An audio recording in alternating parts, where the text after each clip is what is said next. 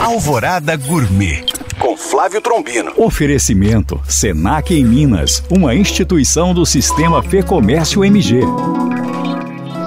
Sexta-feira na capital mundial dos bares, dia 2 de fevereiro, dia de Iemanjá, rainha das águas.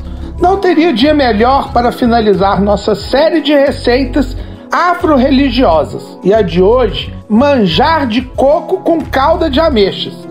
Ingredientes: 1 litro de leite, um vidro pequeno de leite de coco, 100 gramas de coco ralado, 6 colheres de sopa de amido de milho, 8 colheres de sopa de açúcar. Modo de preparo: misture os ingredientes em uma panela, leve ao fogo baixo e mexa constantemente até engrossar.